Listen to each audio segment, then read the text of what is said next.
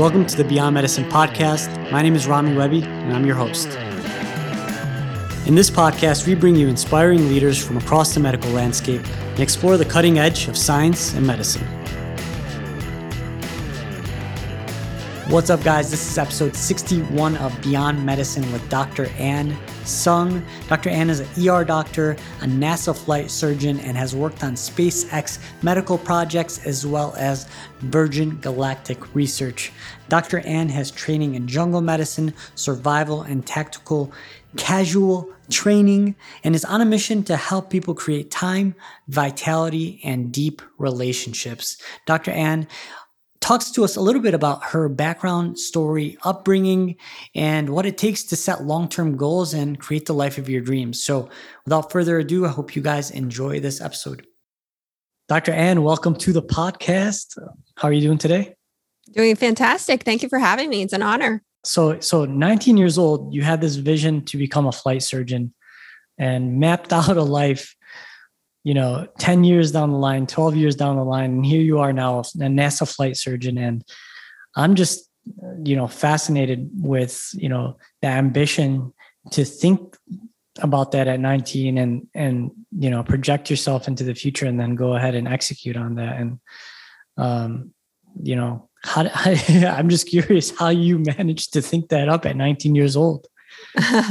Well, um, first off, I like to explain to people what a NASA flight surgeon actually does, because a lot of people are not too familiar with it. Essentially, we're the doctor for astronauts, and we keep them safe, reach peak performance when they go into space. We th- ourselves don't fly into space, but we are there with them through training when they're in space and afterwards in rehab. And also, I am full-time. That's my full-time job. And I am a part-time uh, emergency medicine and critical care physician. So um, also as a disclaimer, everything I say is just my own author's opinion. It is not affiliated with any university or any government institutions. So talking about how I initially set the goal, actually, I was, got interested in space when I was nine years old. I read through encyclopedias that talked about planets and talked about space and astronauts, how they live. And I just thought it was super awesome. This was like in the eighties and early nineties. And then at nineteen, I remember that specifically the moment when I set the goal to. I was in my own apartment in college, and I was on in my bed, and I was just researching the qualifications to be um, to work for NASA. And when I saw that, I was like, no matter what I do, you know, with my life, with my future, with my career, no matter what, I just thought it was such an amazing place to work, to be surrounded by people from all specialties. I told myself then that I was going to work for NASA, and by then I was already striving for. Uh, to go to medical school. So by then I said, you know, if I, whatever specialty I went into, no, I was going to aim for that goal to become a NASA flight doctor. And then little by little, we can talk about this more in detail later. fourteen years later, I finally achieved the goal of becoming a NASA flight doctor. That's amazing. What, was there something about space in particular that interested you when you were, you know, young? I think it was the unknown, and it was just fascinating, and a world out there that was, you know, way bigger than what we could have ever imagined in such a scale. And just the fact that you can be on the forefront of technology, the forefront of discovery. It's human nature to want to discover and to be part of a bigger mission and a bigger purpose than yourself. Yeah. I mean, I find it fascinating that, you know, at such a young age, you know, people can dream so big. And I don't think when I was nine years old or maybe even nineteen to think like, yeah, I could go and be a NASA flight surgeon. You know, for a lot of people, it's not even in their realm of possibilities. Was there something in your life that made you just believe that you could just go out and do anything or be anyone? Oh, yeah. Yeah. I think um, it stemmed from my mom. My mom is actually, uh, she's been a single mom. and they were divorced since I was born. Um, I, I was just a baby. So I've never seen my mom. I don't know what my dad looks like, but, you know, she had her own in Taiwan, own accounting company. Um, and I just saw how she managed herself and how she was like a businesswoman. She was like a C E O of that company, and whatever she said, she would do. And to progress even further, she actually lost everything. She lost the company. I think she had some bad investments. I'm not really quite sure, or she got into some scam, but essentially she lost everything. And we were actually really poor when we moved to the U S. Um, and so poor that, you know, she would work in the as a waitress in Chinese buffets, sometimes uh, seven days a week. And initially, we didn't have money to buy furniture, so we would get uh, cardboard boxes, turn it, uh, you know, upside down, and that would be my dining table for, you know, I think that was my dining table for years. And even in that state, in that circumstance, she would say she would do something, and she would do it. She, you know, down the line, you know, it, she even like got robbed multiple times coming home, working late night shifts uh, till two, three a m just to make extra money. But uh, she kept going, and she said, "I'm going to get out of this rat race." Essentially, being a server, trying to earn a dollar, two dollar tip, and then she got herself working at the clinic um, and a uh, with a physician. And then she said, I'm going to open up my own business again. She got her massage license, and she did. And she opened up her own massage store. So throughout my life, there was nothing that she had, um, she, essentially everything that she had said, she had, she basically did it. And so that was my model. So that gave me the confidence. Of course, if I say I'm going to do it, that I'm going to get there. It's just setting the goal ten, fifteen years down the line. And then you break them down to micro steps, and you backtrack. And then you just take the next micro step, next micro step, which is get good grades so I can apply, get study for the MCAT so I can apply to med school. Yeah. I mean, it's, that is just even more uh, amazing than, than people can really comprehend, because to, to grow up in those conditions and then actually uh, do well enough in school and go on to medical school, let alone becoming a NASA flight surgeon. I mean, you know this, I know this, you know, when you're in medical school, ninety-five percent of your class is middle, upper middle class, if not upper class, if not generations of doctors in the family that are, again, going to medical school. You know, I know I was in the five percent, you know, I have a similar story growing up, not quite to that extent, but also a similar story. And I knew I, I didn't come from the same families all the, you know, the rest of the groups in medical school came from. So was there a particular challenge in that? I mean, were you just come naturally smart and were able to get good grades and, and get into medical school? And was, did you have any issues with financing that? Or, cause that's not, that's not, you know, quite common. Mm-hmm. Yeah. Um, well, growing up in Taiwan, actually, the grades and studying is like essentially beat into our heads. And if I get a, an A on an exam, then it's, you're supposed to, in the Asian mentality, like there's no like reward. You just, I mean, you're of course supposed to be a good student. So like, like studying and getting good grades, those have already been drilled to my, in my head since I was little. And I think, you know, growing up, you know, through elementary, middle school, high school, I actually had some shame for being so poor. And I was shameful that my, you know, well-to-do friends' parents were dropping me off at this apartment that looked so crappy. And also the fact that I saw my mom getting robbed or sometimes even crying because she couldn't pay the bills. Essentially, those were all pain points for me since I was little to not fail, to have the drive to, you know, not fail her. And because I'm the only person that she has, essentially, and she has sacrificed so much for me, then so that initially gave me the drive. The, initially, it was from pain, from not letting, wanting my mom to suffer. And then moving forward, then once, you know, financially, we're in a good place, we're actually, you know, she's doing well as well. Now, my drive and my passion has morphed, and it's not coming from a sense of lack, fear, pain anymore because of my own passion and my sense of purpose and my why has changed. Does that answer your question? Yeah, yeah. And there's so much there to kind of break down and go into, and um, multiple questions. But I think I'll start with, just to clear something up. So you were living in Taiwan for a set period of time. Did you move that you moved back here at some point, or how old were you at that point? I was born in Taiwan and moved to Houston when I was nine years old, and nine years old, I've been okay. in Houston essentially since uh, until residency and fellowship. Got it. And using pain or using any kind of hardship in life to project you forward, it does take a lot of strength. And it sounds like you had a very strong, you have a very strong mother who's, you know, whose will and passion basically, and commitment to her word allowed you to see that, you know, even if it's hard, I'm going to use this and I'm going to stick to my word. And if I say I'm going to do something, I'm going to do it. And maybe that was that a sort of reinforcement to yourself? And yeah, in, she, in a way.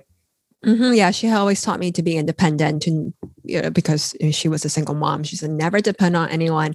And to, uh, yeah, she essentially just had that confidence that I, I'm going to show the world what I can do, and that, you know, the world, they always look down on me. Some people steal her tips sometimes. And she just had this drive and passion to really show what the world, a single woman, can do. Um, yeah. And also, uh, one other item that you had mentioned regarding some hardships, like coming from Taiwan, I, I, the only thing was maybe the sense of um, being poor. But to me, I didn't really have any sort of racial hardships. Um, I was in English as a second language class until probably seventh grade. So to me, yeah, learning English took some time. And I actually learned English from watching Full House. And I was in this competition, uh, this middle school competition throughout the year to read as many books. And you can take a quiz on the books that you read. And it was from that competition, because I was so competitive that I wanted to do well, that I got out of English as a second language class finally in seventh grade. And I was like, oh, wow, I'm in the class with regular people, and I have one for, for, I mean, I just felt like a sense of celebration. Like I've, I've done it. I've reached my goal. Yeah. Did you, uh, did you notice, I mean, was there a bit of culture shock? I'm sure there was, moving back here from, or moving to the States from Taiwan. Did you, did you sense that people here were really different? People here may have been entitled in some way, may have been just uh, not as hardworking, not as determined. Well, what was your, I mean, I'm not trying to sh- dump on um, the American culture, but I'm trying to, you know, understand, because I know in some societies, especially in uh, maybe in Asian societies, there is this hardworking um, kind of culture. And I don't know if you noticed any difference kind of coming here. Well, initially, uh, when I first came, I didn't know a lot of English. So I actually surrounded myself with other Chinese speaking Um, uh, friends. And I only spoke Chinese most of the time. And then when I started branching out in middle school, having non-Chinese friends, non-Asian friends, um, I think I always thought that they were really confident, that they were really carefree.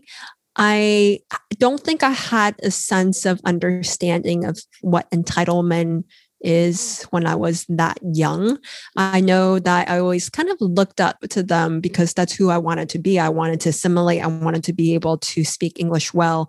I wanted to, you know, know the pop culture that they're talking about.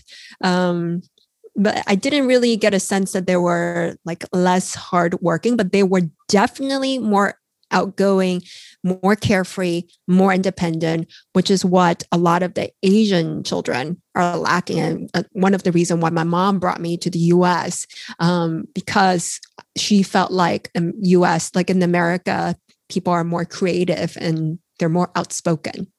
Mm, got it. So you you come back here, um, you know, you take an interest in space. A couple of years later, you're in your young or your older teens. You're nineteen years old. You mentioned this moment where you were like, that's it, I'm going to become a NASA flight surgeon, and you map out your life for the next twelve years. What, what does it take to set long-term goals that far ahead of time? And then you know, I guess to some degree, as physicians, we kind of all know this, you know, you come out of high school, for most people, they kind of decide they want to go as a pre-med. They then do their classes, go to medical school, do residency. You're a doctor. So we know that process. I, and I guess for people listening, I mean, what is it? You know, I guess you took it to that extra step where, you know, I never even knew becoming a NASA flight surgeon was possible. What was it for you that allowed you to map that out, set long-term goals, and, and go out and execute? I think at the time, I just set the goal getting into med school and then getting into a residency and finishing residency. And then I'm gonna, I was going to look into uh, NASA and working for NASA after I become a physician for a few years. That was my initial plan. And then so, and then of course it morphed into like two other fellowships, but um, that was the initial plan. Like the most important thing is to get into med school. And then, so once I had that long-term goal, I look at the short-term goal. I look at, of course, how do, I mean, essentially you look at, you know, monthly, you look at ninety days. At that time, when I was nineteen, I didn't have like uh, such awesome goal setting, like SMART goals, you know, specific, when it's measurable. At that time, I didn't have that. I just knew that I knew what was important and I knew I need to take the next micro step. So it is about studying well. It's about getting good grades. It's about finding the right mentors. It's about uh, getting a good grades on MCAT. And at that time, it was more about grit for me. Um, my goal was that, you know, if I'm going to get a good score MCAT, then I'm just going to do all the practice tests. So I did like forty MCAT tests from oh, Kaplan. yeah. yeah. Hours, like through every day. I just I did, did like forty. They're tiring. Yeah. Yeah. Yeah. I think it was like more of like a grit thing. Like, it's like, if that's available to me to reach my goal, then I'm going to do it all. And then later on, getting into med school was like, you have to get into good grades because you have to get into residency. So it became, it, it's like chunking down to four-year and three-year goals, and then chunking down even further to like the this academic year. Um, and then chunking it down probably even further, like how many MCAT questions or how many U S M L E questions do I need to do today to get a good step store score, which is kind of what I did. I actually took my step too early, and I uh, had to calculate. I always did this. I would calculate how many two thousand something questions in the U S M L E bank divided by how many days I got. And if I have to do like four hundred questions, two hundred questions, I would wake up at whatever time it, it took to get it done, uh, which is what I did. I will wake up at four and finish it before I actually have to be in clinic by six or seven. Yeah. Well, I, I remember doing a very similar process. That is, that actually is to, to this day, my process still. When I have a goal and like, you know, it's just, you got to do that when it's concrete. Like if you have a concrete goal, like three thousand questions, and, you know, you just got to do it by this amount of time, I would just do the math and break it down by a number of days and, you know, figure out how long it take me to do a certain amount of questions in a day. And, you know, it, it, it, it setting goals, it really is a lot of math and mm-hmm. even to some degree statistics. Um, I've, I mean, for myself, I would, you know, try to always create a correlation of like, you know, if I reach out to a hundred, and I do this now with my, with my business, like it's like, if we reach out to a hundred clients and we get one yes or two yeses, you know, just, I'm just kind of creating a hypothetical example here, you know, that's two percent. So you just got to do a numbers game and, and then, you know, just do the math. And um, I think, yeah, that, that it works, it works. And it gives you comfort. It gives you confidence. I think uh, one of the ways that where it works so well is because you actually, it's like such a huge goal up there, like getting a good score at the MCAT. And sometimes like it could be people, it could be fearful. Um, but if you chunk it down, you, if you know, or like four thousand questions, two thousand questions, but if you chunk it down and actually do the math per day, it's actually manageable. So it's kind of like a way to cope with your fear, um, doing mm-hmm. the math this way. Yeah, yeah, definitely. That's, that is actually, I think, the primary reason I would do that, just so I wouldn't feel overwhelmed. Because like, you know, when you just don't know what you have to do to reach a certain goal, it creates anxiety. And But when you just break it down and then just know what you have to do every day, it just takes kind of the anxiety out of it. Yeah. Yeah. I do the same thing right now as well, because sometimes uh, when I'm reading documents or learning about engineering or flight rules, it's like, sometimes they're like two hundred pages to five hundred pages, and you open it up, you have to read it through training, and you're like, okay, how many days do I have to do this? And also to add on, you divide it out. And then the other tip is, you know, I start doing everything in the mornings, and I find that I can like two, three X the speed and comprehension of my reading if I do everything. If I wake up at four or five in the morning, I love tackling my first deep work, deep learning task in the morning at the first hour, because if I wait till four or five, it usually takes me twice as long because I have less mental capacity or cognitive capacity to avoid distractions. Mm. And so is that your regular schedule? Like four to five, you wake up four or five in the morning? I I think my perfect time is five. That's my perfect time. And then I used to do all my morning routine and I go to the first task. But after speaking to my coach recently, what I've been doing is that I would do my cold shower, because I really still don't like to do it. And if I can put it off, I will put it off. I would do my cold shower, dance in the cold shower again to stay, get the neurotransmitters going, then go straight to the first reading. And the first reading is, or first task is usually loaded without internet, without having to go into email, so that you're not distracted. So typically, yeah, I can finish hopefully by six thirty, and then wow. It's done. Wow. So you're making us all feel bad about ourselves right now. But so t- it's is, my why. It? My why is that I want to save time for my husband towards, you know, the end of the day. That's my why. If I don't wow. do it in the morning, I'm going to keep working until past five. Well, that's okay. The reason. So let's, let, let's talk about that, because that's, that's, you know, interesting to me. We, we, we talk about our whys, and we all create these grand visions about why we do what we do, but you just named, you just, you just said something so simple and important to you. And it's, you want to spend more time with your husband, and it could be as simple as that. That's what gets you up at five in the morning and into a cold shower. If I, you know, if my, you know, your husband's a lucky man. You love him that much to do that. That's, that's saying something. Well, it's him and hanging out with my friends too. I actually started this in my fellowship, my critical care fellowship. I, I was so focused on working and actually gave up time with my friends. And then later on, I learned that, you know, if I could just finish what I need to read or study in the morning, then I can go hang out with them. I can, I won't have to feel guilty for saying no. So that, that became my why in the beginning. And I think I just got into such a habit that right now it's not an issue for me. Sometimes I wake up before my alarm. And of course, my sleep is like my superpower. I protect my sleep, my deep sleep and R E M sleep like, like crazy. And mm-hmm. so having quality sleep overnight makes it way easier to wake up. What What does that look like for you? In terms of sleep or in terms yeah, of morning yeah, yeah. routine? No, like, oh. like what's your sleep schedule? Like, like how do you, you I guess, you know, map the, out the nighttime routine. routine. Yeah. Yeah. Yeah. Uh, yeah. I'm huge into sleep. Like I have determined like huge sleep is my superpower, because it's my longevity superpower. It's my brain mental uh, superpower. And that usually a few, I definitely do not eat three hours before bed, or else I will, I will know, because I have the Oura ring that ch- checks my resting heart rate and also how, when it actually starts decreasing. And if I eat late, I don't get as much deep sleep. I don't get as much R E M sleep. A few hours before bed, I've got my blue blocking glasses on already. I have a really dark one and I have a faint one. Um, the lights in the bedroom, they're like purple, and same thing in the bathroom. Like, like a very dim yellow.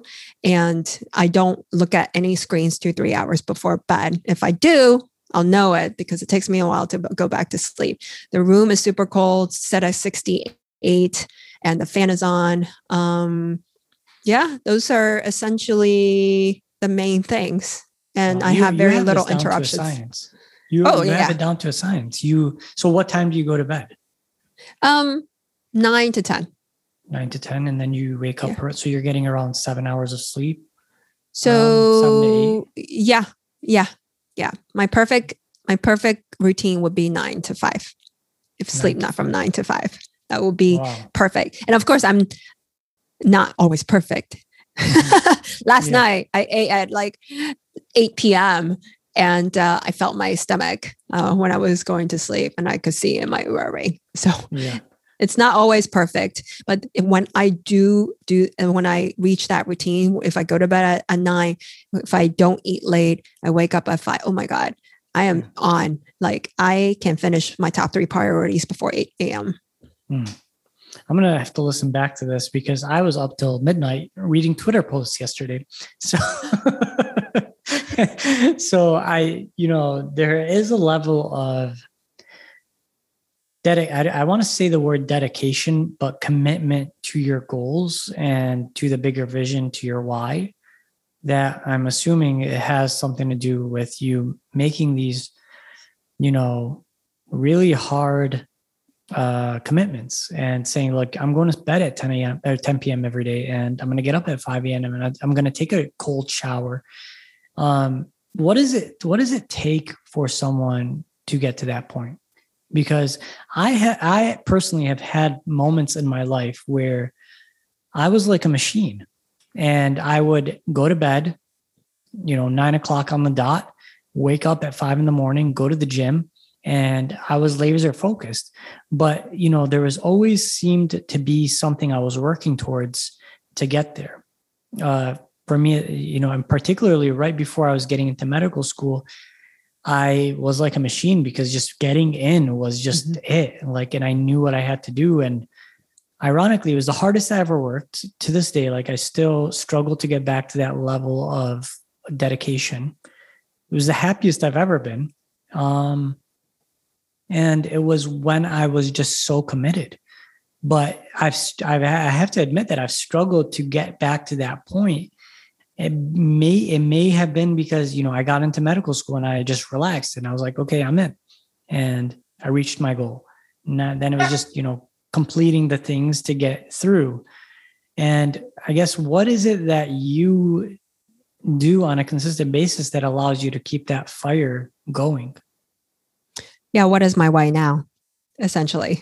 Yeah. Um, I think, well, I think number one, I didn't really start with all these habits. They're all one habit at a time. They're and then stacked up and then or I do them simultaneously. So it, now it seems like a lot, but I, this was over the course of like five plus years of like habit stacking and learning and habit stacking more. And a lot of it is automated. Um, so now I think, well, now I can tell you my why is to, you know, help people, to help them create time, create vitality, create deep relationships, and to teach them everything I have learned for myself. Because in the past, when I finished my emergency medicine residency, I thought I was supposed to be happy. That was my long-term goal. Uh, you know, now I'm going to be financially secure and my mom will be happy. I'm happy. I'm supposed to be fulfilled. And then in the end, I felt like something was missing. And so I went on this multi-year journey to kind of find out what was missing. And actually, the one major thing I found, like I spent so much money for coaching, for seminars, self-work, uh, meditation, and really it's the relationship between my mom and I, and also uh, it's like my interpersonal relationships. I was so focused on my goal uh, of achieving professional success that I am lacking in this other part. So, you know, you have mentioned that, you know, how do you get that drive back to back where, where it was? Sometimes, you know, I've been thinking lately, maybe uh, it was too much for me. Actually, I kind of let go of the balance of life on that side. So I, after all this learning, then I feel like I want to kind of educate, share this with the world regarding longevity, regarding function, nutrition, regarding productivity, because I want people to learn how to create more time, to do the things they love, to spend time with the people they, they love, to be able to create the projects or the, you know, to put the ideas in their head into fruition. And also the why for me is to achieve the five freedoms in life. And the five freedoms, the first one would be the financial freedom. The second one is vitality freedom. So not just healthy body, but energetic body where you radiate positive energy, you can last throughout the day without needing caffeine, uh, just really vibrant health. And then number third is emotional freedom. And that's essentially being very Zen, like a monk, where any challenges that come doesn't phase you. Like any setback, or they're not even really setbacks anymore. They're just learning experiences. Like your emotion is just like this level, and that's from meditation. And then the fourth one's location freedom, where you're not stuck being at work in a certain place.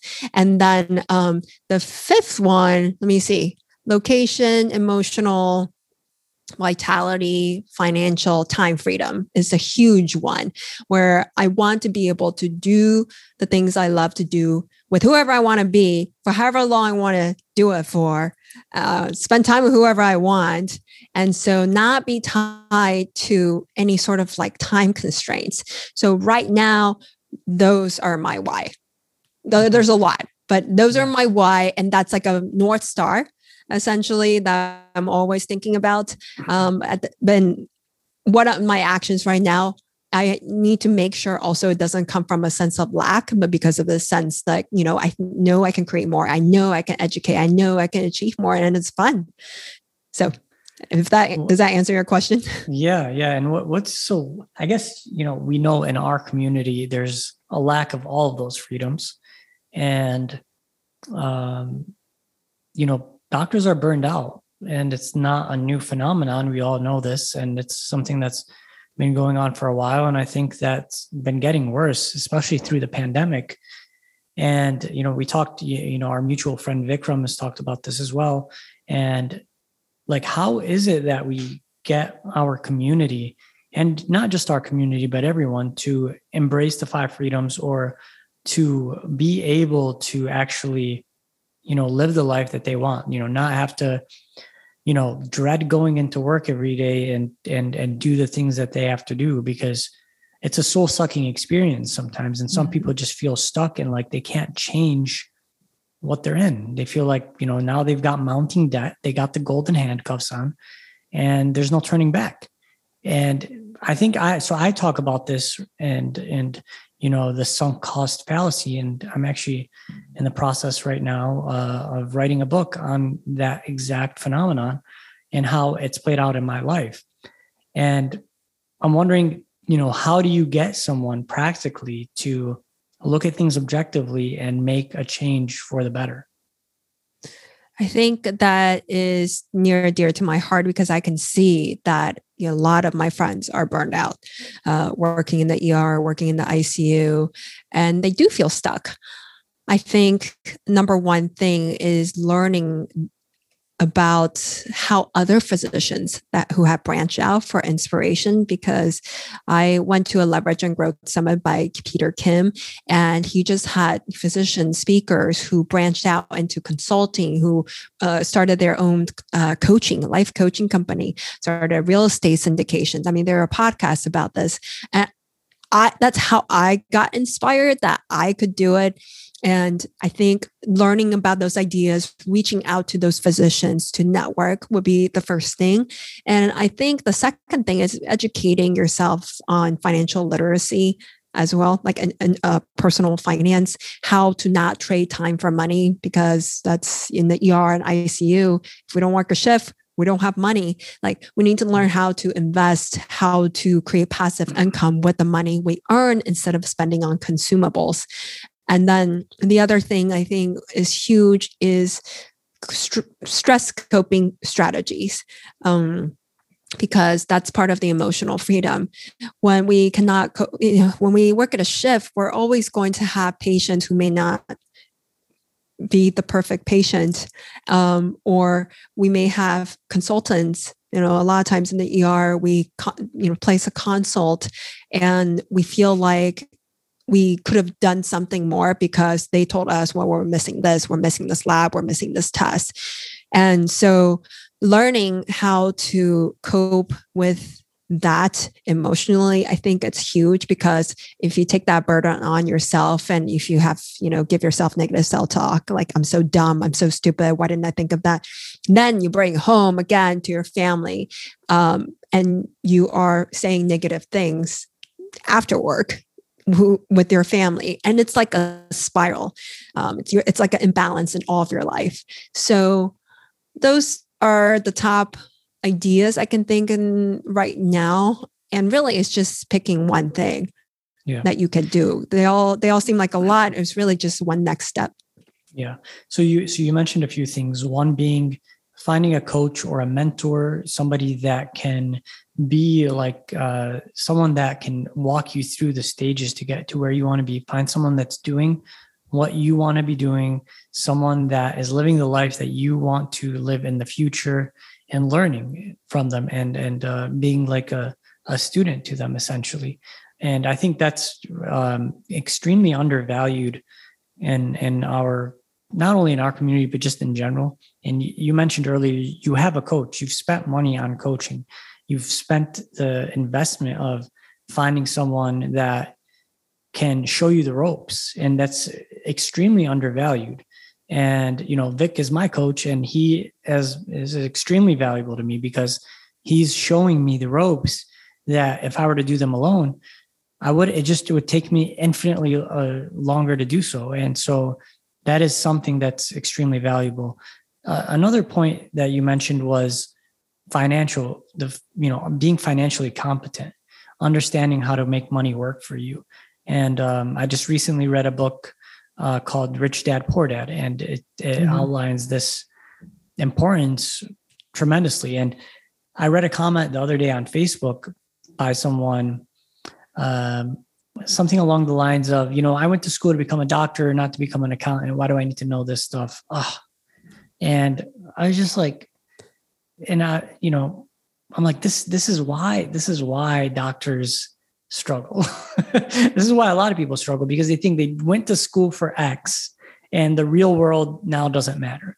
Look, the real world is, you know, money is part of the real world. You have to be your own. You have to know how to do accounting, especially if you want to run a business. You got to know how to make money work for you. You got to understand. People don't understand the power of money. They, mm-hmm. they and they don't understand that money is a mindset. And that's something that I only in the last year have started to even understand and change my mindset about money, because it is partially the path to freedom. I completely agree. I just reread Rich Dad Poor Dad last week, so I can I can really relate. And it's not about how much money you make, but it's how much money you keep. And how would you know how much you could keep if we don't learn the tax laws? Um, you know, some physicians are not aware about creating an L L C for certain tax deductions if you're a contractor. And there are just so many benefits to being an entrepreneur or a physician contractor. You, and really to learn that can save you thousands of money for you to be able to put towards an investment. And again, like think about your mission, think about your drive. If you want to spend, be financially free earlier, if you don't want to trade time for money working the E R and I C U shift, then now is the time to educate, or else, you know, I think you can be a doctor for a long time, for many, many years. You'll be comfortable, but it's a different feeling. I think once you have passive income, you don't actually have to work, and you can go into work and actually feel excited, feel fulfilled when you do go into work, when you don't have that pressure to have to make money. Right. Because I, I wonder, I wonder what would change if every, like hypothetically, if every single physician out there no longer had any student debt, uh, no longer had any uh, financial stress, and just, you know, could do now what they want with their time and practice medicine the way they want to practice it, not because they need to show up for a paycheck, but because they want to go and help people. What would happen? How many people would keep the job they're currently in? How many people would continue to work for the hospital? How many people would actually take the risk and go start their own ideal practice? And, you know, what would change? And you know, I think a big chunk of that is the golden handcuffs. I think a lot of people have built a life that they've now become accustomed to, and they cannot now scale it back. Um, they've got a mortgage they can't afford, or they could afford, but you know, they got to show up and do um, a crazy amount of work for, and put up with a lot of B S that they now have to put up with. Um, and so they're stuck in a lifestyle, and now money is just, you know, keeping them in, in, in the, the, as a cog in the wheel, rather than as someone who is fulfilling their life's purpose. Yeah. It's working for money instead of money working for you. And you brought up something really important. It's the limited mindset. You know, people feel stuck in their place, even though they don't like working there, but they feel stuck because Uh, job stability. It's hard to find jobs in other places, especially a place with good culture. But I would say that it's possible. Like anything is possible. If you you choose to live in that city, you choose to be in that medical system. If you network enough, if you look out further enough, one way or other, there will be a hospital system or a clinic culture that fits your values of actually quality patient care, instead of just, uh, you know, you instead of just you churning the patients one after another just for money purposes. And the reason I bring it up is because for me, I knew that I wanted to be working part time in the place with a different culture, but it was full. Like the system was full, like you cannot get in. And usually you will have to know somebody in order to get in. Um, they don't just like take uh, uh, C Vs off from people off the streets. So I tried for many years. Like I always check back in a year later, three years later. I think, yeah, it was like fourth year. Finally, just through chance, just through me connecting with somebody uh, on a deep level, that then six months later, they had an opening.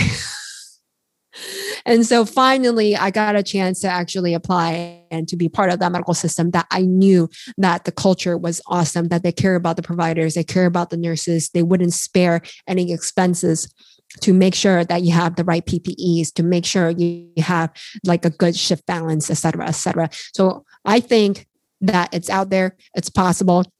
You're not stuck. You're never stuck. It just takes micro actions to get there, and it may take time and persistence. Yeah. And, you, and network, the network is huge. And most jobs today are filled through knowing someone, someone knowing someone, a connection, someone that can vouch for you. I mean, that is, you know, the majority of the way doc, uh, jobs are filled, or um, opportunities are found. Um, and I think, you know, having a strong physician network is super helpful, because, you know, people want to, you know, we want to help our community. You know, we've, there is this bond between physicians that, that, you know, we've all been through the same thing. We all know the system sucks. We all want to fight against it. Um, and so there is, you know, we, we want to help each other. It's just, you know, finding those connections, finding the people that are willing to help you on your path, connect with you, have similar interests and things like that. And, and, you know, actually one of the things we're doing right now with Beyond Medicine is we've built a Discord, or a community through Discord, where we have like a, a private physician group, and uh, physicians can help each other with getting resources, getting job opportunities, networking, uh, mentoring, coaching, and then all of the resources for mm-hmm. investing and, um, you know, uh, things of that sort. So, you know, we have the Discord now on the Beyond Medicine, kind of giving a, a shill here for Beyond Medicine, but the Discord is there. And so if you're a doctor, you can, you know, put in your information and get verified in the community. And, um, and, uh, you know, it's, this is a community for our colleagues, for, for all the people that we work with, to help each other. And that's massively important right now. We got to all kind of like bond together. Yeah, I'm going to have to check it out. I didn't yeah. know about that. Thank yeah, you. Yeah. yeah. It's, it's new. It's in that, you know, it's been basically um, through our core, through my core network, but uh, we we're growing right now to the point where, you know, uh, we're adding features and channels and moderators and people that can really be a resource for doctors. I think that's awesome. It's about finding the right tribe, right? Uh, You're having the similar mindset, the similar growth mindset, not the limited mindset. And a lot of times, oh, you just need like, who has the C P A that they recommend? How much are they paying for their taxes this past few years? You know, or you know, who has done a podcast and who's, you know, helping edit their podcast, et cetera, et cetera. It's like, you know, it's awesome to be, have a place in the community to be able to do that. Yeah. So that's awesome yeah. that you created that. yeah. And, and, you know, one of the things is like, I feel so much more comfortable when one of, one of my physician colleagues recommends someone to me or says, hey, you know, I've used this C P A. They're amazing. You should use them. Or I've used this uh, broker and, you know, there's someone you should use, or like, uh, you know, there's this podcast, you should be on it. I know someone, and things like that. Like, it's just, it brings a level of security that you don't really find outside of our own community, because you feel like to some degree, someone's always trying to like get something out of you, like, you know? Yes. Yeah. And, you, yes. and, and, we, and there's a bit of security where like, you know, we're not going to pull a fast one on our own community, because it, number one, it's our reputation. Number two, it's like, we know what it's like. I completely agree with that. Is a lot of times it's like, I don't know if you're recommending this because you make money off of it, yeah, or exactly. et cetera, et cetera. And I think the physicians, other physicians get when you're working, you know, the trading time for money part, or, you know, how hard people have to work when they're in the COVID situation in urgent care and the E R, or how burned out because of the short staff situation. So everybody, I think, like you said, finding the same peer, and even finding some of the physicians to become your coach, kind of like Vikram for both of us, to shorten our time frame to achieve that goal, I think is super, super important. And not being afraid to invest. Sometimes some of these groups, you do have to spend some money to join, but not be afraid to invest that, because a lot of times we go out to eat dinner and then it's like fifty bucks, it's already gone, or a hundred bucks, it's gone. It's it's a small amount of money to invest for your brain, essentially. I feel like it's for your emotions, for your mental toughness, resiliency. Yeah. Yeah, we don't, and that's that is um, a very hard thing for people to wrap their minds around. Like, you can go and spend two hundred dollars on a dinner, but why won't you spend two hundred dollars for, you know, to reach your goals times three X, to be held accountable, to be um, projected on your path at, you know, at a much faster rate, at an easier rate. And, you know, that is part of the mindset, mind, not, the mindset that it takes to um, really achieve success. Because when you look at something and you say, well, eh, you know, my, you know, they're not worth two hundred dollars, or I'm not going to spend whatever X amount of dollars to do this because I don't think it's really worth it. Well, you know, that that's that is what keeps some people in in in the limited mindset, or in some cases poverty, because they weren't they aren't willing to invest in themselves, unless it's like some fancy institution, unless it's like Harvard or whatever. Like, you know, sure, a degree to some degree is worth it. You're willing to th- pay thousands of dollars for that, but why aren't you willing to learn for experience or from someone who can help you down your path? And it, for me, like, I guess it is a mindset shift, but it is, it is for me, like something I'm, you know, willing to set aside as part of my own education fund. Yeah. I always believe that you can't judge something until you have experienced it. And I remember my first true self uh, work seminar was at the Tony Robbins Unleash the Power Within seminar. I don't know if you're familiar. Yeah, with that it, yeah. conference. Yeah. yeah. And it was five hundred or so, it was less than six hundred dollars for a registration conference. And I was a critical care fellow at the time.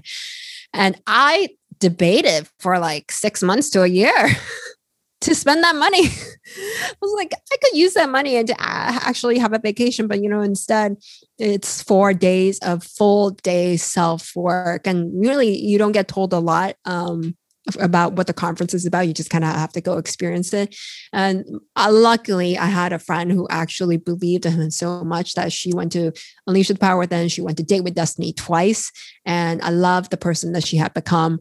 And I took a deep dive and just went with my then uh, boyfriend at the time. And that had changed our trajectory exponentially. Like, I would not have repaired my relationship with my mom without that. I would not have even known what was missing in my life, because I I told you that I didn't I didn't feel fulfilled or happy after residency, and I didn't know why. And I would not have known what was missing unless I went there. And that basically fast-tracked me to understand that at age twenty-seven, instead of finding out miserable when I'm age fifty or sixty. Yeah. What what was it about that conference that that helped you? I finally realized there's six human needs that we're always striving for, and we all usually have a top two, usually. And then there's like a life balance circle. So like the first one is certainty. And then it goes with uncertainty. Like we all need certainty that there's safety, there's a roof over our house, there's food, but we also don't want to know everything too much. We kind of like uncertainty in life as well, surprises. If everything was said, if we knew what how old we are going to be when we die, I don't think that would be, we wouldn't like that very much. And then you have also uh need for significance. So that's like me, my old me. Like when I like look at all these certificates that I've accumulated, it's for significance. That was, that's what I was striving for, for professional success. And then uh, we also have a need for love and connection with family, which is what I was missing. I was missing that basic human need. And then we have a need for growth, which I was getting um, through all of my academic um, pursuits. And then there's a need for contribution, which is what I was lacking as well. Um, I wasn't doing as much charity work or giving back without expecting something, or yeah, giving without expecting something, or just having contributing doesn't mean, you know, money. It could be time, or it can be contributing your presence to others, like contributing your presence to your patients in front of you as they're speaking to you before cutting them off right away. Um, and so that's how, and then there's like, you know, other life balances, but essentially I realized I wasn't meeting two of my biggest human needs. Interesting. Okay. So I, I, I want to kind of uh, gear, gear towards a little bit of your career um, as a NASA flight surgeon. So now that you're, you know, I, I full, full swing into things, what is, what is being a flight surgeon like, and what does that really what kind of a career is that? Because I'm, I'm totally not familiar.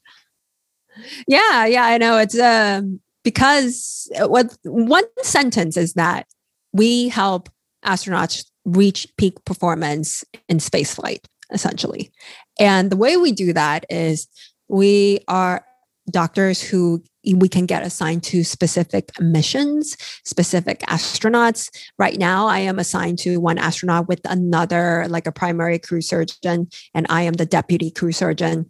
And so we, once we're assigned to them, we follow them through all of their training beforehand. And we also, when they take their flight, we go to launch and landing with them. And then when they're in space, we're sitting at the mission control at NASA. I don't know if you've seen the video or photo of mission control with different consoles, and mm-hmm. then you know the the world map. Essentially, we'll we'll staff it. There are eight hour shifts. Um, we staff the daytime, and then we're on call the other times um, to you know be there for any medical contingencies. And we're also tracking all of their health while they're in space. And when they land, then we're tracking them through their rehab. We go through all the rehab. We we basically their primary. Also essentially almost like a primary care physician, but a little bit more because we learn the physiologic changes in space um, and also when they return from space. And so we have that extra knowledge of the what the G-force does, what the vibration stu- does, radiation, uh, noise level, et cetera, et cetera.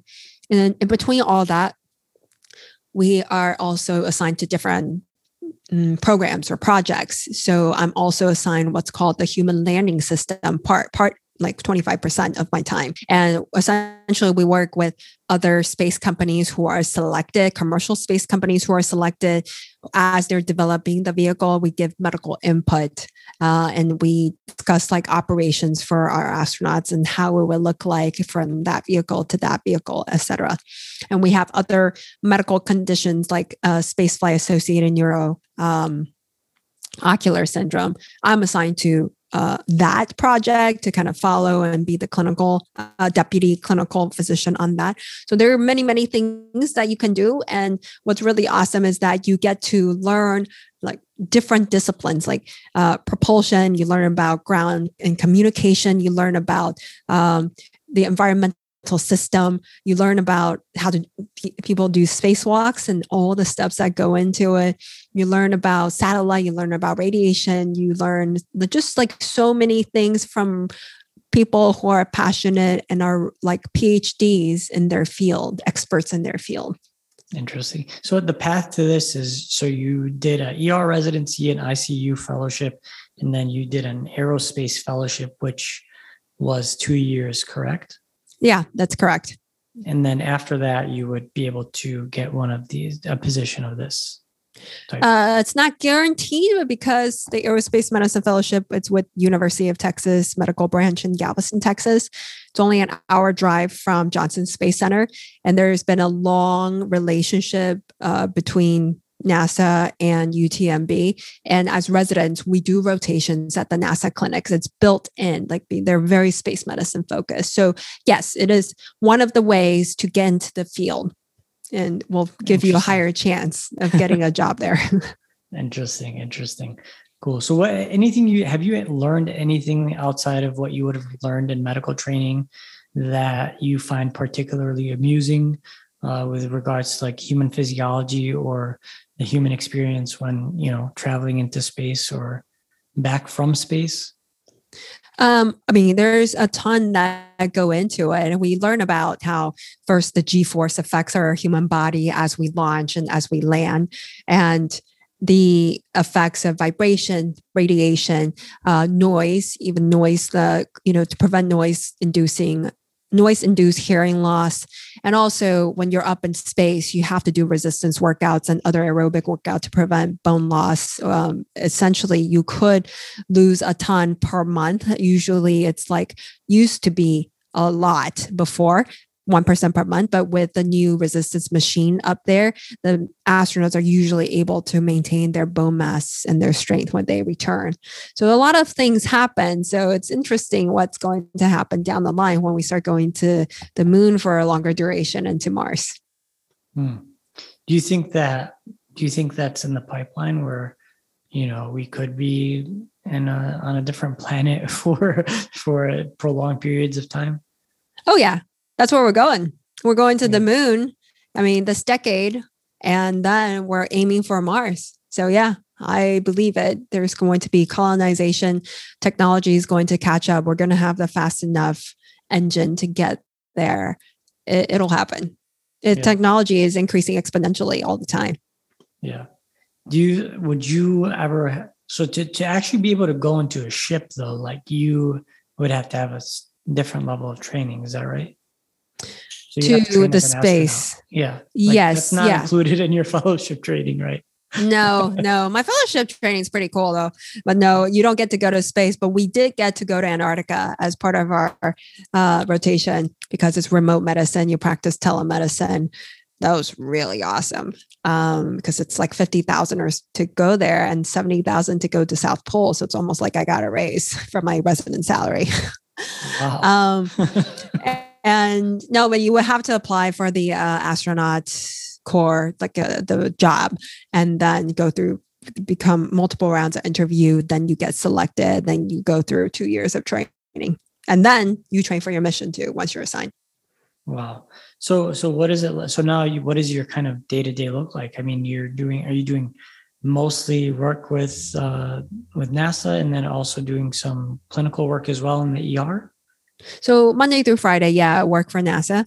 And then part-time, I would say maybe once or twice, maybe four times a quarter, either in the E R or the I C U. It just depends how much I am traveling.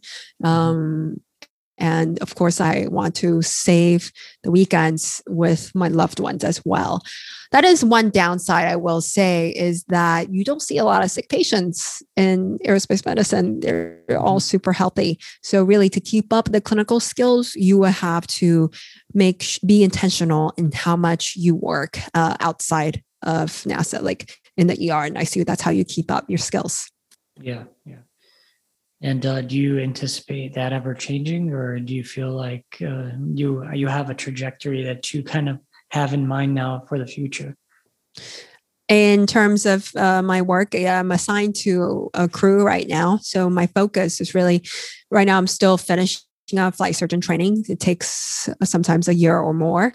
And so that's my focus right now, finishing that training so that I can go into the launch and landing, complete this mission, because the mission, when they go to the International Space Station, is usually six months. And so after that, there's like months of rehab as well. So once you're assigned to a mission, it's like a year or two. So that's yeah. my focus, to be the best, most competent flight surgeon there is, to make sure that my crew reaches her absolute peak performance. Love it. Love it.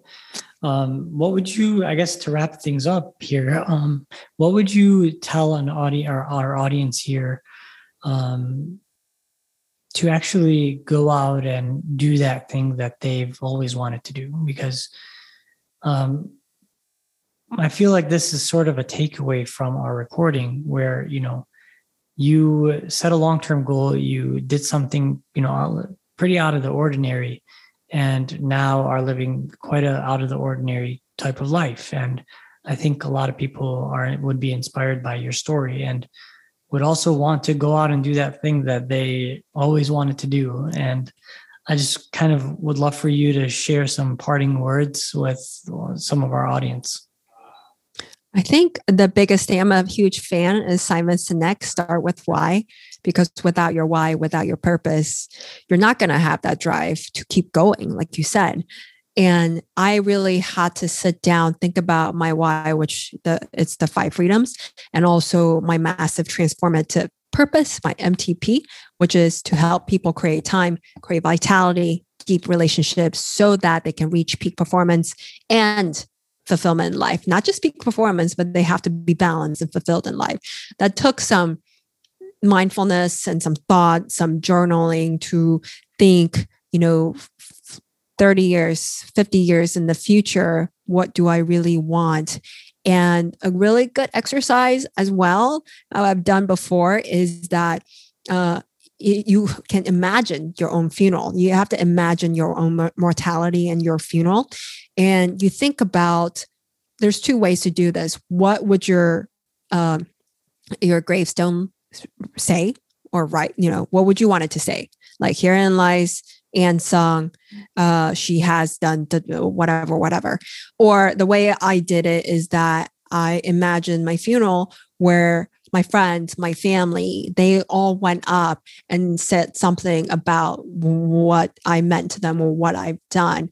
And I told myself that I was going to be someone who always cared about people around me, who gave my best intentions forward, who helped educate, who radiated positivity, who was always willing to help others, who's always enjoying life to the fullest and saying yes to experiences I feel strongly about. And I, I, I say I feel strongly about because you can't say yes to everything or else you can't focus and pr- produce.